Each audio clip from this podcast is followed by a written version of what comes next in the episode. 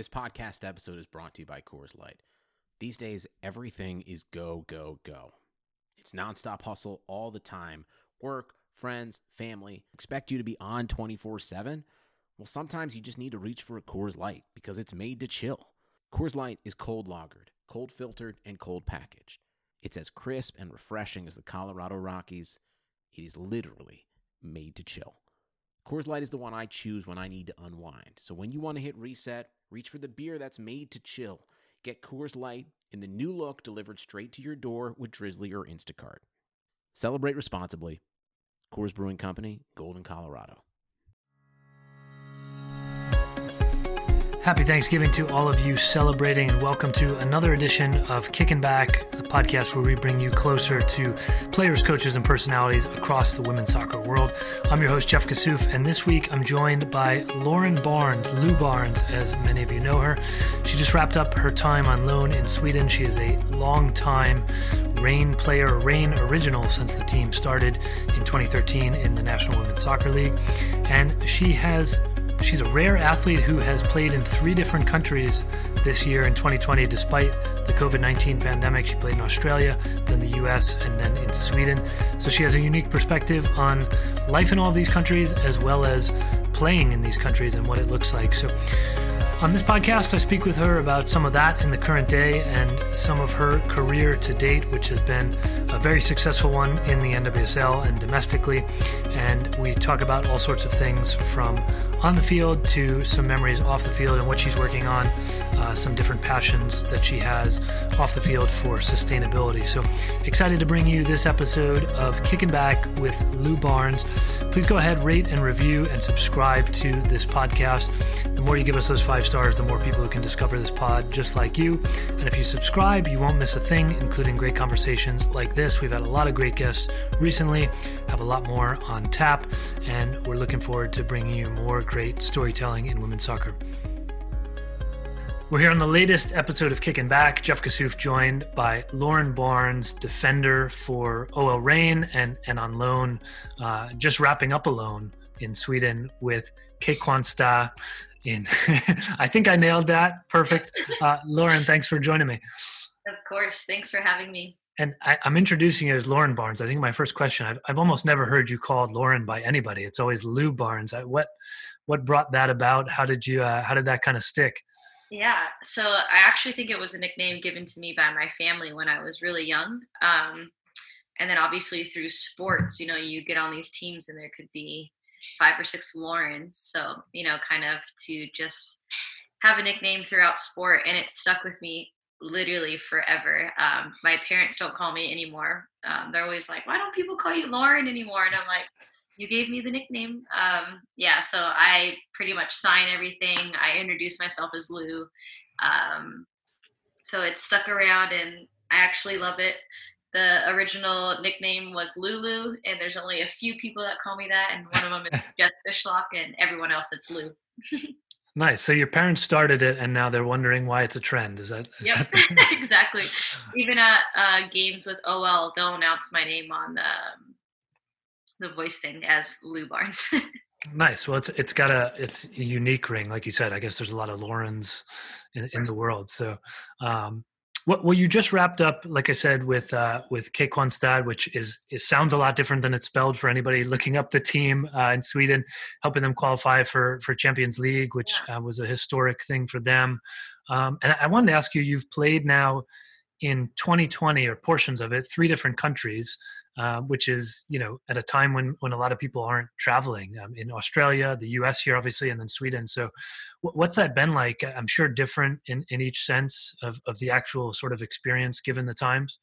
Yeah, of course. Um, it's absolutely been a roller coaster. Um, I started in Australia when it first came, um, pandemic, and they were talking about the U.S. like 100% closing borders and um, it was kind of a panic. We played the grand final and won with uh, Melbourne City, and I was on the next flight out, which is like not as normal. You usually have your end of you know the year exits, the the fun team activities and things like that. But um, you know, I had conversations with my parents and my loved ones, and we just decided that heading back straight away was you know the best thing to do just to be home if anything else happened because it was so new at the time. It still is but um, we just had no idea about the virus. And you know some people were going to think it's oh it's only a couple months you know it's it'll go away. You know that's what we thought about in the beginning. And obviously um, it's still here. And then we ended up going into the challenge cup but there were so many challenges before the challenge cup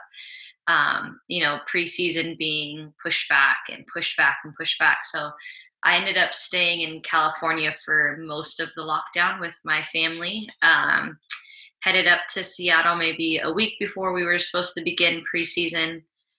And with Washington's restrictions, we were not allowed to practice in groups of more than six. And obviously, leading into a tournament, that is not ideal. So we ended up relocating to Montana, where we were able to have a very normal preseason. Um, there are a lot of low cases there. The restrictions were you know, very minimal, which was amazing. Um, we had a great time there, and then headed to Utah into the bubble, which was obviously the first one ever done. Um, so we kind of little guinea pigs in this, but um, I think the NWSL and everyone involved did an incredible job. Um, I was very skeptical going in that they were going to pull it off. Um, and they absolutely did. We had zero cases. Um, I never ever felt like I was put into danger in any sense. Um, obviously, like the comeback to play with, you know, not a lot of preseason and a lot of games condensed is always gonna run the risk of injuries and whatnot. So you always had that there. But um, you know, in terms of the pandemic and everything like that, um,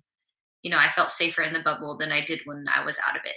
Um, which you know is kind of incredible for being the first sport to do it. Um, and then we obviously had that break, and there was the fall series, which we all still didn't really know what that was going to look like either.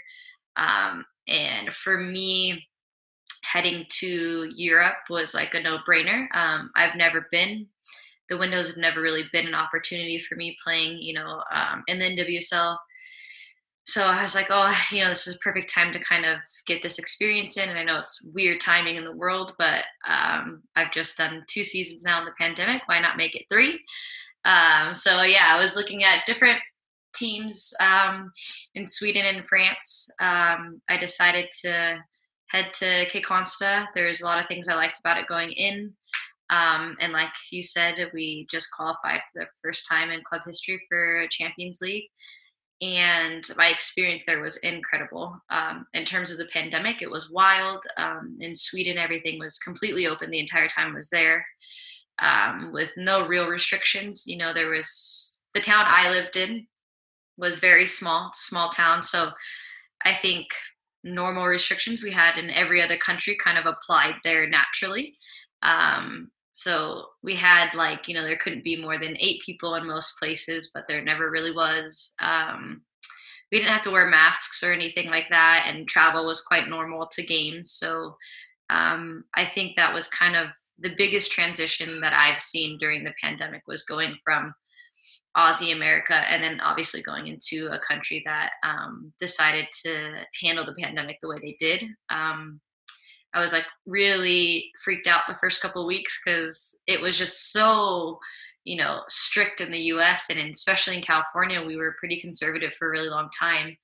Um, to just go into a country where there's no masks, like nothing, and people were just living life normal. Um, you did not think that there was a pandemic there. Um, but you know, however, each government wants to do what they want to do. But um, I I did the end of the day feel really safe in Sweden. Um, and our whole team stayed safe the entire time I was there. So, um, you know, I guess it all works in different ways, but I do think that was a big part because of the town that I lived in and um, things like that. But yeah, it's just been a roller coaster.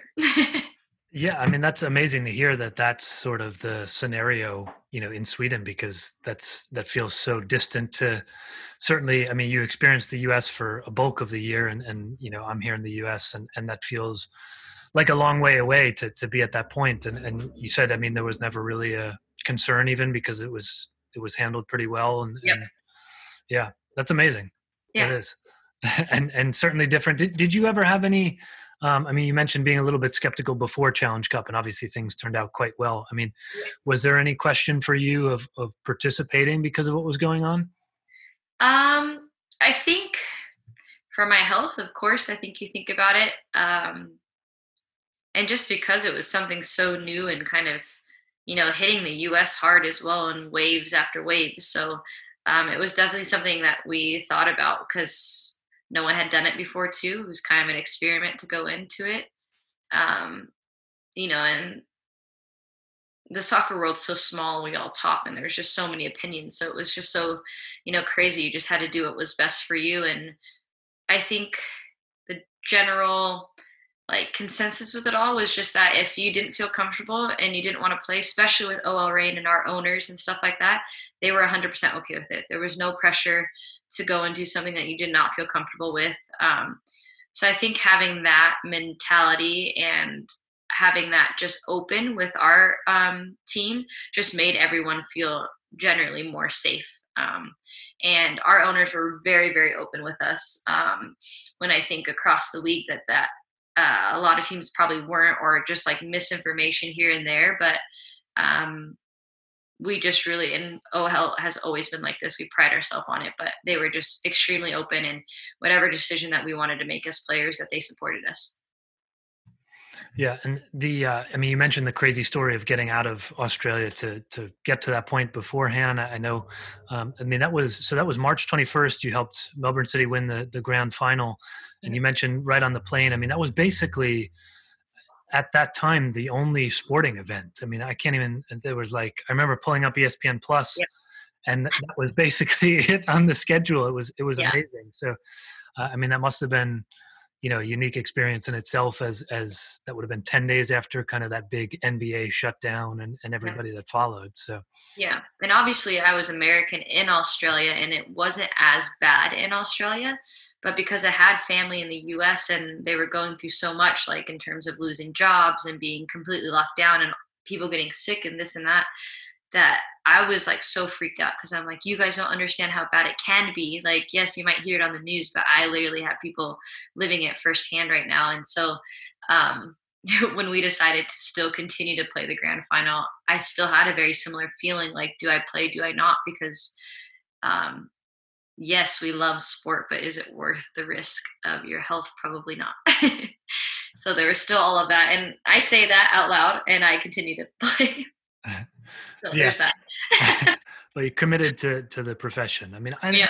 I mean, it does sound like you know certainly from the NWSL that that everything was, um, you know, as safe as possibly could be, and, and obviously went through without con- any confirmed positive cases for that that bubble. So, yeah. Um, well, you mentioned um, you know having not played in Europe before. I was going to ask you if it was, you know, maybe a, a, product of the year, a bucket list item, maybe both, and and yeah. you know, qualifying for Champions League. If there's a lot of players talk about wanting to play in that if that's like a yeah. you know now that you've done it to get them there if that's an appeal to want to be involved yeah. in it when it comes no definitely i think it was both um, i obviously you know the men's side of soccer in europe has always been like a huge deal and i just think that's really created some buzz for the women's side over here too. So i've always wanted to come over. And obviously getting into the english league for players like me is really hard.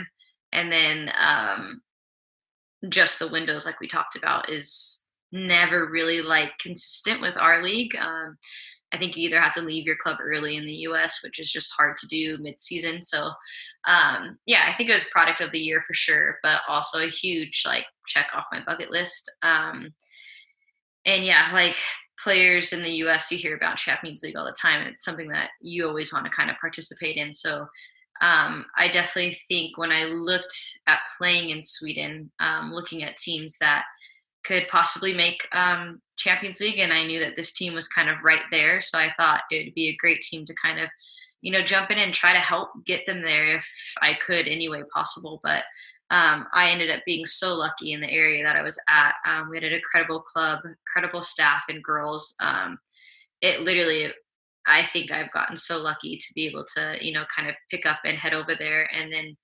obviously for the last whatever 12 years or something, they've been trying to make Champions League. And it was the first time this year in, you know, club history doing so that just seeing the emotions and the passion and the love that this club brings and to make that, you know, last Champions League spot was just incredible to be like a small, small part of it because they've been working for so long to get there.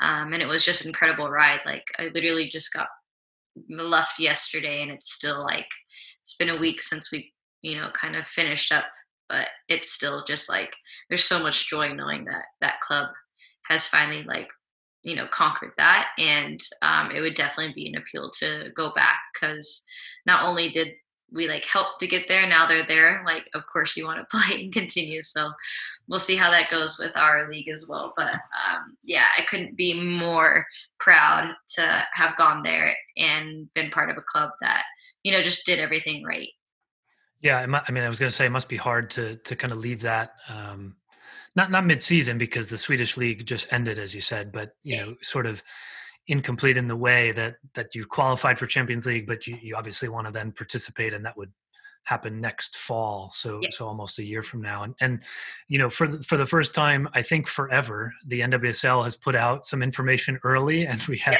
yeah. you know we where we know that the season if it goes off as planned which hopefully it does would be running later than ever into to late November, basically in 2021. So, um, which is probably good for players that they want it longer, right? But also, to your yeah. point, you know, further limits any ability to. I mean, even the idea I think with with Australia's changes. I don't know if in the future there's going to be the jump from NWSL to Australia in the same way because those calendars are now sort of fighting yeah. each other. Of course, and you know, like I think a lot of the NWSL teams want your players to rest and come in and have a proper preseason, which, you know, doing some of the other leagues just doesn't allow that. So we'll see how that goes. Yeah. Well, you've played for the Reign since their inception, and, and you mentioned a little bit of um, just the situation around the Challenge Cup. And I think a, a lot of players who have been there, and, and there's been a, a core group, um, but even players who have sort of been in and out have said you know that, that there's a family atmosphere and um, i think you hear that around sports but but when you hear it a lot you kind of recognize that it's you know maybe more true in certain places and i think you hear that a lot um, in, in seattle tacoma um, seattle then tacoma now this ol version of it. Um, i mean just what what's it been um, in a league of so much movement? I guess in some ways this is out of your control in, the, in, that there's trades and everything else but what's what is been the reason for you to want to stay there in, in, such a league of sort of chaos and, and movement? Yeah, no, of course. And it's so funny you say that because I obviously just came from the European League and people are like, it's so crazy that you guys live the way you do. And one day you could be traded here and there. And I'm like, I know I'm extremely lucky to be with one club for as long as I have. And I know it doesn't happen very often. And I'm forever grateful for OL for keeping me there as long as they have. But um, I think honestly, the biggest part is that it is forever changing. But I think with Reign we've always had the same core values from you know year one when we probably have the record for losing the most games in a row to you know now and we've broken records for you know most wins and all of that but I think with our down from our owners to everyone else involved that um, they wanted us to always be the best club in the U.S. Um, and the world, to be honest. And I think that's why we've also made the move with OL.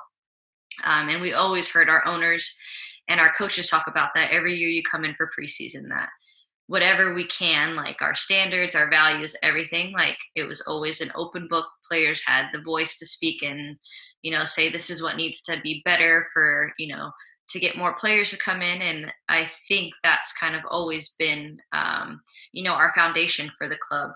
And um, you know I, have we've had three great coaches now come through uh, the Reign as well and i i just always remember people saying that you know they they want teams to come and play us and one kind of fear us but two also you know if they're unhappy at a club what club do you want to go to? So I think that's kind of the outlook we had. Like we we treated our um, opponents coming in really well. That was also a value. You know, it was yes, you could be good at soccer, but you also want to be attractive. So like football, facilities, everything like that. So I just think with all those you know values combined, um, and then that's just literally the foundation of things naturally people want to go and play there but then obviously you know the core group that we've kept for a while um, we just try to create an environment where you know you can better yourself. And i think that is something too at our level and being just a you know pro athlete you want to go to these places that you know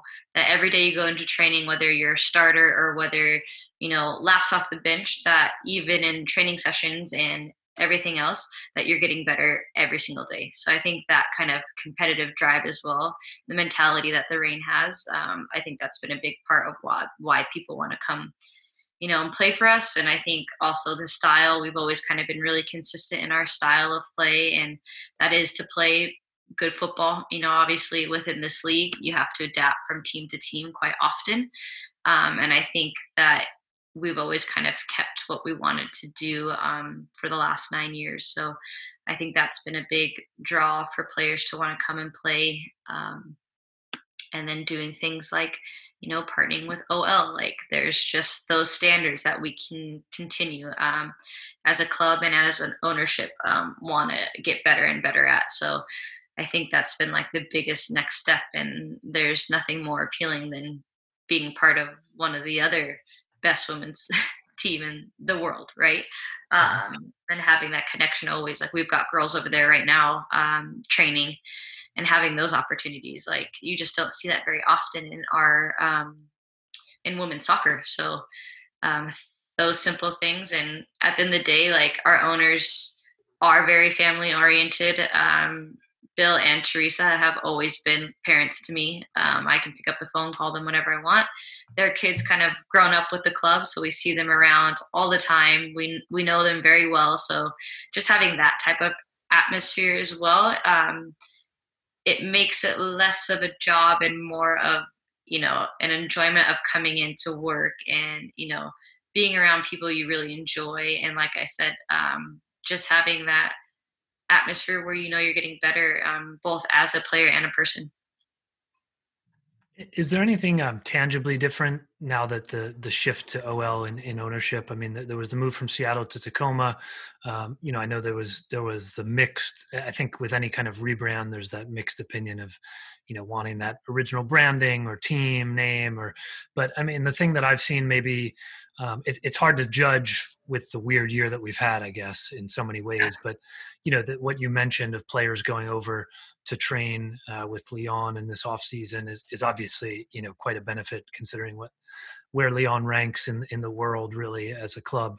Um, have you noticed anything kind of different with with the change in ownership now, basically a year on?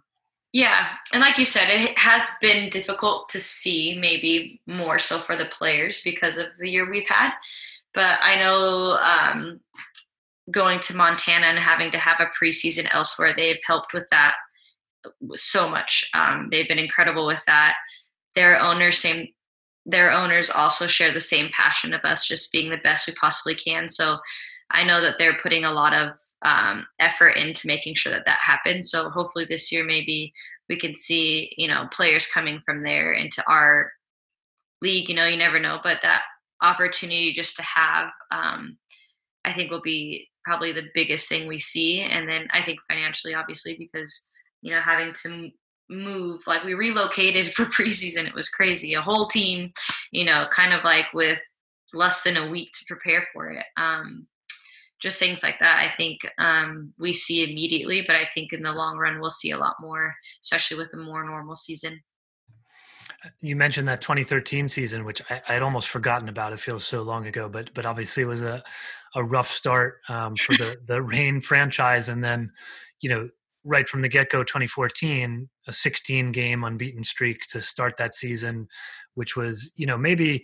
I think the, you know, despite not winning the, the titles, those 2014, 2015, those years, which I'm sure are still, still a pain, uh, you know, still something that hurts, you know, that, that team itself. Uh, what was that like to play, you know, on that team with, I mean, again, you know, playoffs are kind of a different beast and very American, but as far as the season goes, you ran away with that season, absolutely dominant. Yeah, um, I will never ever forget those two years. They've been probably highlight of my professional career for sure, um, especially going from year one like you've talked about. And I think, you know, Laura came in year one, first time coaching in the American League. It is a lot different than most leagues. She was still getting familiar with a lot of the American players as well. Um, I don't think she necessarily got to put her team together that she dreamt of. And um, you see the difference between that and when she was able to do that um, with year two and three. And um, yeah, I mean, just the confidence and what we felt going into every game, you kind of already felt like you'd beaten the team. You know, um, the opponents coming in and playing at home. I think we've had one of the best records at home as well. Um, you can just you feel that fear, and I think um, being part of a team to be able to go and do that, um, it just it almost took all the pressure and the stress out of playing a professional sport, which you never really feel. Um, but I feel like those two years were that much fun that um, you kind of forgot that it was this really incredible league that was gonna, you know, blossom into what it has now. Um, but it's something that you just don't forget, and you know, you may never happen again. a team like that with a record like that. And like you said, yeah, playoffs are just a whole nother beast. But um, winning the Shield those two years, and I think we did it with games left in the league. You know, so yeah, um, yeah it, it, was just incredible ride, incredible experience. I, I never had the pleasure of getting out to uh, Memorial Stadium. I was mm-hmm. there. Mm-hmm. I was there in Tukwila for for Starfire once or twice, but I, I'm sure you have some stories. I mean, it was it was a fortress for your team but it was also you know it had its uh, quirks and charms maybe is the way to put it that you know yeah. other teams maybe struggled with from the size of the pitch to the actual surface. Absolutely hated playing there and we like loved it because it was home like yes the turf was bad yes we had football lines yes who knows if the bathrooms worked but it was home for us you know you like held that so close to your heart and because everyone hated it we loved it even more so kind of just fueled the fire for us. Who knows if the bathrooms work? That is uh, that that can be like a banner over the uh, the yeah. locker room. When, no, when... they revamped it, but um, I could understand why teams came in and did not like playing there, but we absolutely loved it, and I think a lot of the the lot of that was because how much teams hated playing there. Are there any um I don't know stories like along those lines? I'm sure you have plenty that you probably can't share, but just something like on the the charming uh, maybe maybe now it's charming and, and something you laugh about but just like early years of this league especially um, yeah. well you participated in maybe the most infamous time i can think of in that baseball stadium game in, in rochester. i mean it, you, you probably have like things that you I, I, don't know can you laugh about them now or is it still a little bit not removed enough that, that you'd like to see some more progress? Yeah i mean that game is ridiculous. I still like every once in a while a picture pops up and I'm like, I can't believe we played that. Like it is so sad. um, but yeah, I I obviously think that there's been a lot of growth, but in saying that there is still so much room for improvement. Um, but of course there is like I mean, we kind of have the mentality that we've dealt with stuff like this for so long that yeah, I think most of us probably can laugh, but I mean, there is still that like fight and, you know, kind of back up against the wall because you're pissed that, you know, we're still having to fight for so much um, when so many other sports don't have to, and especially in the men's compared to the women's kind of thing. But um, yeah, that's still probably one of the weirdest things I think I've ever experienced in the WC. I don't even know what you call that because it was wild. yeah, it was it was um, exceptional to to look at on the screen. It was um, a, a, lot of things, but um, well, I, I want to ask you what you know. You played on the youth national teams at, at, a couple different levels. You've you've been in camp with the senior team. Um, I know like a lot of players through the years, and, and maybe this was more WPS era and it, it, speaks to NWSL's purpose. But a lot of players who kind of were, were that close and maybe didn't break through necessarily as a, a regular in the US, you know, I've seen them say like that that was the dream. They hung up their boots, whatever it was. You know, what was for you um, just kind of the guiding sort of um, principal purpose of, of, you know, you've been a spectacular player in this league. Um, you know, is that has that been something that you know has been a a guiding sort of reason for you is just dominate this league? Does the does the U.S. sort of stay back of mind in those years, or yeah? No, of course. I think um, as a professional soccer player, that's everyone's dream to play for their country um, at the highest level. Um, and I think it was always a motivator for me. But I also love so much more about the sport that it's given me that I think, um, you know, coming back each year and I've every year I'm like, am I still going to play? Am I not going to play? Like you have those, and I'm going to be 32 this year, so you're like, okay, but as of right now, like I've never found something else that I love more. So why stop? You know. Um, and then every year when I think, okay, this is probably the year. Um, I have a better season. I continue to get better, and I'm like, oh, I still got so much more to give.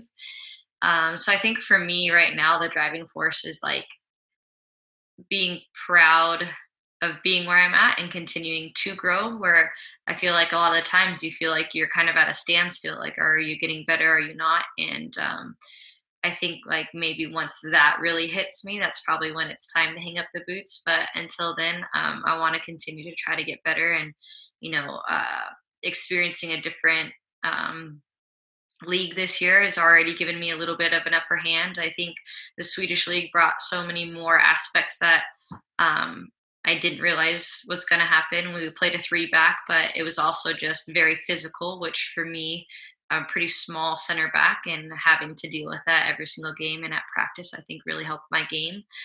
Um, so just yeah, continuing to try to grow and be better. But I also think at my age, um, I love helping you know the younger players coming through and just like showing them like the standard and the leadership and you know how you can get to where you want to be i think has also been very very fun for me and um, you know as much as i get so much joy in being competitive and being on the field and playing games i get a lot of fulfillment from uh, teaching the younger generation as well.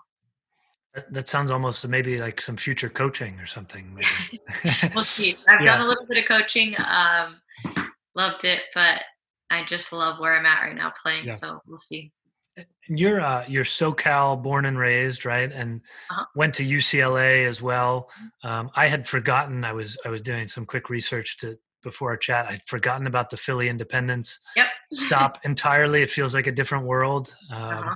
Which I'm sure you know you could compare leagues briefly there. Um, but you know, I mean, maybe speaking to progress of the sport, um, you know, LA Sol were came and went by the time you were out of school, so weren't even you know an option for a hometown team. And come 2022, roughly a year or so, um, Angel City FC will be yep. in the league, which you know must be obviously you know we've talked about the Reign of allegiance, but but just from a perspective of having a team in a in an important market must be really cool to see back home.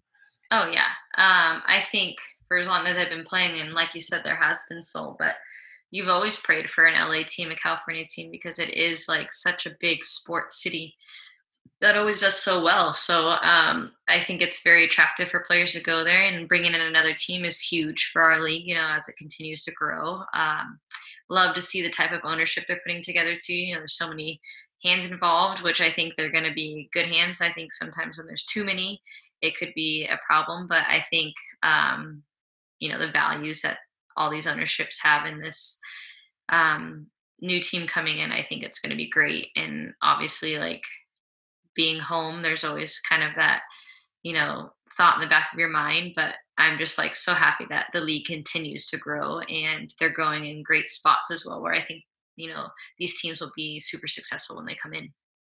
Yeah, I think that already there's no shortage of players who seem to be potentially interested in that in location. everyone's contract. uh, yeah, so, I, I, mean, but it speaks to like, I mean, there's so many players. a big reason for that is not just that it's LA, but that LA is, or, or I should maybe just say Southern California is home, um, yeah. which is, I, I mean, for someone removed from that area. I mean, you're you're you know a bit removed from the youth scene, I guess, on that. But just yeah. what is so different about the the level of the the volume of talent that comes out of there. I mean, every generation of national team seems to be like yeah. a, a, quarter SoCal. I know, I know. It must have just been a huge breeding ground for soccer. um, everyone always asks that, and I'm like, I don't know. Maybe we have both northern and southern, you know, and they're both very good at soccer. Um, but I think when I was in the club scene, we just had so many clubs to choose from, and all of them were, you know, so good. So I think the development from a young age to the seniors has always been really good. Where obviously, if you go to other states where you don't have that kind of mentality or you know options obviously the development's not going to be you know as progressive and um yeah i think i mean you, look you look through the lineups that the us have put together and there is so many southern california slash california northern california as well that you know just make it to that really top 2% yeah and i mean is it just like a totally different world in terms of just lifestyle and everything? Have you have you kind of gotten used to not being there? I guess you go back every once in a while right? Yeah. but it's always my home base for sure so um I, I get there at least a couple times a year, maybe once or twice. A couple was kind of pushing it, but um, it is a bit of different lifestyle. Um, I love the West Coast in general. It's where I grew up, so um, obviously it's close to my heart. But um, Seattle's my second home, and that's been incredible as well. Um, but I just can never beat the beach. Like that's that's my go-to you know yeah. i'm the happiest there so um, i guess that kind of comes with the lifestyle as well um, you know it's pretty laid back and you kind of enjoy life and kind of miss the hustle and bustle i guess of everything else yeah i was gonna say probably a little bit less surfing and whatnot in seattle do you surf yeah. or um, yeah, I mean. I try to get out as much as I possibly can. I'm not very good at all, but um, if I can be anywhere in and around the water, I'll be there.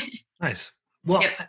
you you are involved in in a bunch off the field, and and wanted to talk about that. The um, you know, I think anybody who follows you on Instagram, which is is Lulu, as we mentioned, I don't know how many U's are in that, but um, a lot. you know, Lulu was taken. um, you know, you've been been recently, I guess, getting involved in sort of sustainability um, within the NWSL, which um, is maybe is it it's bigger than just i mean we've seen like the water bottles reusable water bottles that the whole team which yeah. i guess you maybe introduced to them. Is that um, what, what are some things you're working on there? Yeah so i think um, i worked closely with someone that worked at the Reign, um, santi who actually his he's colombian and his visa with the pandemic everything's crazy so he's back home right now. But he has a background in sustainability and i've been a vegan athlete for like six years now. Um, a big part of that was just for my health at the beginning, and then obviously just educating myself more.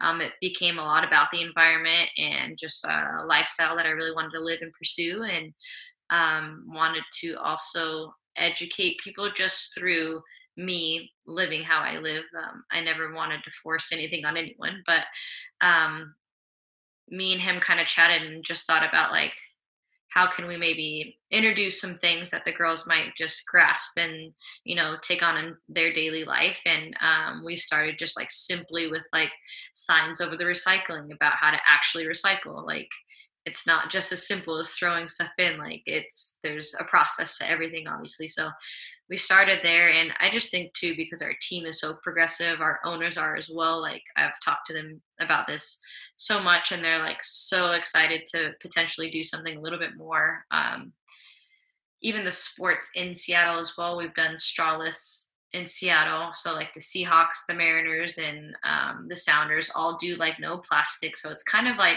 also the vibe up there as well um, which makes my life much easier because you know it's kind of already ingrained. Um, but obviously we thought about all this stuff for the year that we thought was going to be normal and then obviously the pandemic hit and we went to a challenge cup so um, when i got to the challenge cup because of the protocols there was so much you know like plastic utensils plastic cups we all had to have our own water bottles and i was just like looking at everything and i was like oh my gosh like we've just gone from maybe doing something to like kind of being like no, it's gotten worse. So I called Santi and I was like, I think we still need to try to do something. I know it's like the Challenge Cup is only a month, like, but let's see like where we can kind of make the biggest difference as fast as we possibly could. So I reached out to three different companies. Uh, Crazy Cap was one of them, which are just um, insulated water bottles. I don't know if I have mine. Usually it's always right next to me. but um, it's got a UV light inside of it as well. So you can drink from the sink. You press it, it kind of um, disinfects everything in the water. Um, they also, you could take the cap off. You can put it on your laptop. You can put it on your phone. You can put it on your utensils and it kills bacteria. So it's just a great thing to have because, you know, you can use less plastic utensils and we didn't all have to have our own plastic water bottle every time we went out to training so we all were carrying these things um, the company was incredible you know we've got stickers on them uh, made them kind of our own little water bottles everywhere we went the girls absolutely loved them i think most of them probably still use theirs um, so we kind of eliminated the water bottles in that sense and then um, Albatross uh, reusable utensils we got, and it's a really cool company. They started out with making um, stainless steel razors, and then you can take the blade, send them back, they melt them down, and they make them into utensils. So it's literally like a whole cycle of never having to, you know, create anything new. It's just always the same product. So they sent us everything um, for all the players as well. So we eliminated all the plastic that they were giving us in terms of utensils and water bottles. And then we used eco lunch boxes, which sent us stainless steel plates. Um, and so within, you know, 10 days or so, I was able to kind of get all this up and running. And obviously, uh, our goal was just to try to be plasticless throughout the, you know, Challenge Cup. And we did it as a team, and the girls were having so much fun with it. And, you know, I think really bought into it and that just makes life so much easier because you know the products were coming and you know a lot of them just want to be shown us using them and stuff like that and so that's easy on our part um, but then i think the biggest like takeaway from it all was the girls just thought saw how easy it is to potentially be more you know conscious with what we use um, as athletes and i think that was probably the most valuable thing because coming into next year you know you hope that we can continue that. And um, I'm working on a project right now in trying to create an eco friendly travel kit. So obviously, when you come into preseason, you get your jerseys, you get your training gear, you get your boots. But I want to also have something that has to do with sustainability and travel. So in terms of getting more water bottles, more utensils, and just like other products that we use when we travel so much that we can eliminate, you know, things that are harmful. Um, so I'm working on that right now uh, with Just Women Sports, and I'm hoping kind of get it finalized before this next year, and then you know maybe pitch it to the NWSL and see if we can get it in all teams, not just ours. And then obviously my bigger goal is in all sports and maybe major tournaments to kind of do something similar. So. Uh, th- those are some amazing detail on the the UV light and the razor yeah. melted down into a utensil. That's that's really cool. I mean, it's um, it is difficult. I mean, I try to. I, I'd like to think I try to do you know as much as I can on on sort of the being conscious of what my sort of output is. But it's it's especially difficult in these times when you're like, yeah, you know, I'm I'm wiping that thing down and throwing it out and not you know. So that that's really cool to uh, yeah to to be able to do that in the uh, in the bubble there. And then, um, well, uh, the other thing we have to talk about quick. I mean, in the bubble, you were like lead barista. I know. Uh, all things coffee. I mean, a lot of teams. We I'll, I'll put the link for anybody listening um, to to the story I wrote during the Challenge Cup, um, which was amazingly like our most popular story. Nobody cared about the soccer; they wanted to know about all good, the, uh, the, the coffee tips from the the Challenge Cup and and you know, you, I know Tori Huster. I mean, there were players who had these $800 cafe machines, yeah. you know, serious business, um, which yeah. I think the you, you Tony's and remind me you, that also has sort of a sustainability side to it yeah. for yeah and local they're from um, seattle but they were so so great sending us coffee after coffee to keep us and he even sent it to me in sweden he sent me three five pound bags of coffee. Incredible. Amazing. Yeah. What um I mean where like obviously coffee is a very serious topic for you. I mean it's fun but it's serious. Uh, yep, of course. Where where did that begin for you? Because I've seen I mean even on Instagram in in Australia, Sweden, it's like you got to find the spot and it's got to be yep. spectacular. Of course. oat milk lattes and all those things. Yep. Or white flat, right? Is that the uh, flat white? Flat white. Sorry. Yep. No, that's fine. Yeah, I think um, a lot of that's probably just come from where I've played. Like Seattle and Tacoma are both so coffee oriented and food oriented. Um, Australia is absolutely the same in Melbourne. Um, it's very, very, their culture is based around coffee and food. So I think for the last, you know, 10 years, I've just kind of been introduced to that. And I love the idea that it just brings communities together, brings our team together. Um, how often we go and get coffees before games, after practices um, is incredible. And obviously, you know, my best friend on the team is Jess. And if you talk to her about coffee, she'll tell you so much. So I just knew kind of going into the Challenge Cup, we were roommates that we were like, if there's one thing we need to get right, because you just, we didn't know what was going to look like when we got to the Challenge Cup. You know, we're like, but we are going to have good coffee to get us through it all. So that's kind of how it started there. Um, and yeah, my love for coffee has just grown after that. You know, um, I think more so, like I've said, it's connected um, me to a lot of people, a lot of places that I hold dear to my heart. Um, and I think now that we've gotten a machine and I've been using it, um, appreciating a very good coffee. Uh, there's a lot to it, um, you know, from where the beans are grown, the companies, and obviously you can have it be sustainable as well. So there's so much that kind of goes into it, and that's been really fun. Um, obviously, soccer takes so much of our life, um, but there's so many things that it brings to and i think that's just something that's really enjoyable um, to have as a hobby um, we've talked about maybe opening a food um, coffee truck you know and have it outside uh, the Reign um, jess and i have talked about that so you know we've got the tables turning but uh, i mean when you think about it it's literally all coming down to a little cup of coffee wow so forget forget the coaching or anything possibility yeah. you might be entrepreneur coffee truck in coming to coming to the SeaTac area. Yeah. That's, yeah, we'll have to take a poll and see if that's something that's people are interested in. I, am sure you'd get interested. I actually I had never seen um, the little coffee hut like little side of the road things until yep. we did a vacation in Oregon and it was Yep. Everywhere. There's so many. Yeah. They're so cool. yeah, they're they're very cool. So yep. um what do you buy into the uh like performance aspects of it? I know that was talked about a lot with just like the, what caffeine can do for you or is it is it psychological or yeah i mean a little bit like i obviously always start my day with a cup of coffee um, which is probably a little bit psychological you know it's you wake up you get your coffee and you get going um, but i do use it you know before game for the caffeine benefits um, i do think it helps uh, me perform you know so there is a lot to that as well yeah well um, I will look forward to hopefully in normal times getting out to to Seattle and maybe uh, yes, the Reign do. The Reign coffee truck or whatever you're gonna need a yeah. I guess. But, hopefully uh, by then there'll be one. yeah.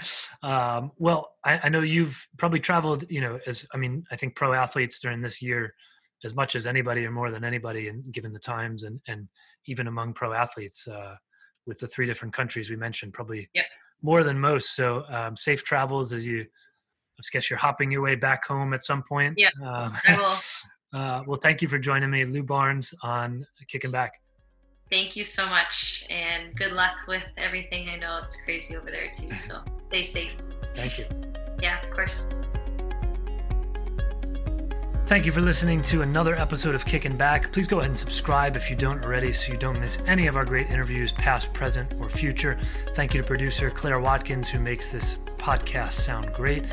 And please be sure to check us out at the United Soccer Coaches Convention. We're at it every year. This year it's going to be digital, where it won't be in LA as expected, but uh, maybe we didn't expect that the way this year has gone. So, registration for the 2021 United Soccer Coaches Digital Convention is now open. Even though we won't be there in person, we can still interact from January 11th to 15th, 2021. Still get all the great soccer coaching community content together for a week with fantastic presenters, networking opportunities, uh, socials, uh, which will be on Zoom as we've come accustomed to, and so much more, including us on Podcast Row with some great interviews coming your way in January. So go ahead and register for the United Soccer Coaches Convention at unitedsoccercoachesconvention.org. The game hasn't changed, just the game plan.